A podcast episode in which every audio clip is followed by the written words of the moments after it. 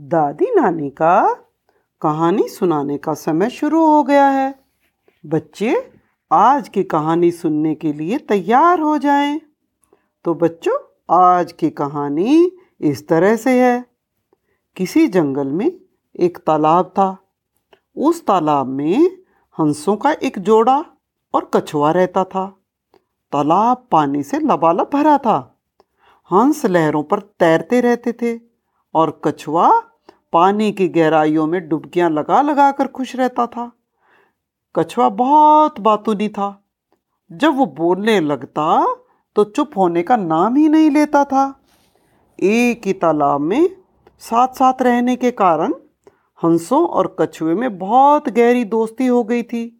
उनके दिन बड़े सुख और खुशी से बीत रहे थे। कभी कभी हंस कछुओं की बातें से तंग आ जाते और कहते तुम बहुत ज़्यादा बोलते हो। इतना ज़्यादा बोलना ठीक नहीं होता। लेकिन उनकी बातों का कछुए पर कोई असर नहीं होता था। वो हंसकर टाल देता था। एक बार बारिश नहीं हुई। बारिश न होने के कारण तालाब का पानी कम होने लगा। कुछ दिनों बाद जब तालाब में बहुत थोड़ा पानी रह गया तो हंसों ने कछुए से कहा, दोस्त अब तो हमें किसी दूसरे तालाब में रहने के लिए जाना पड़ेगा। कछुए ने रोने जैसी शक्ल बनाकर कहा, मैं तुम दोनों के बिना कैसे रहूँगा?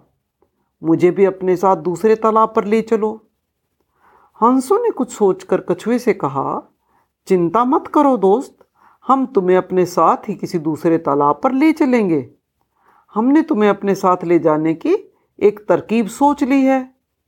यह कहकर हंसों ने एक मज़बूत लकड़ी का टुकड़ा लाकर कछुए के सामने रख दिया और कहा, लकड़ी के इस टुकड़े को तुम बीच से अपने मुँह में कसकर दबा लो।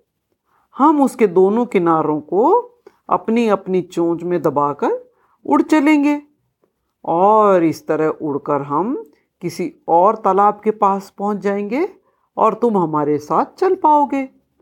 पर ध्यान रखना कि उड़ते समय अगर तुमने अपना मुँह खोला तो तुम गिर जाओगे और मर जाओगे। कछुए ने लकड़ी को मुँह से कस के पकड़ लिया। तब हंसों ने लकड़ी के दोनों सिरों को चोंच में दबाकर उड़ना शुरू किया। ये नज़ारा बहुत अजीब था। लोग देख देख कर हैरान हो रहे थे कि दो हंस और बीच में कछुआ सब उड़ते जा रहे हैं। दोनों हंस कछुए को उड़ाकर लिए जा रहे हैं। ये सब देखकर एक गाँव के बच्चे ज़ोर ज़ोर से हंसकर तालियाँ बजाने लगे।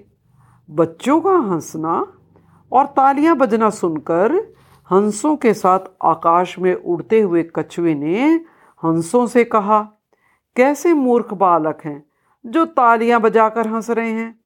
भला इसमें हंसने की क्या बात है?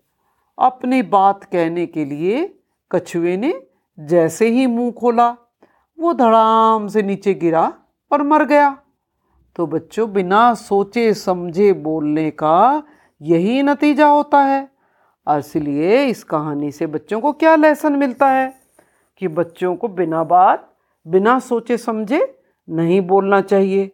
और तुम्हारे घर में कोई बड़ा या तुम्हारे अच्छे फ्रेंड्स कोई चीज़ तुम्हें समझाएँ तो उसको भी सोचना चाहिए। तो बच्चों आज की कहानी यहीं ख़त्म होती है।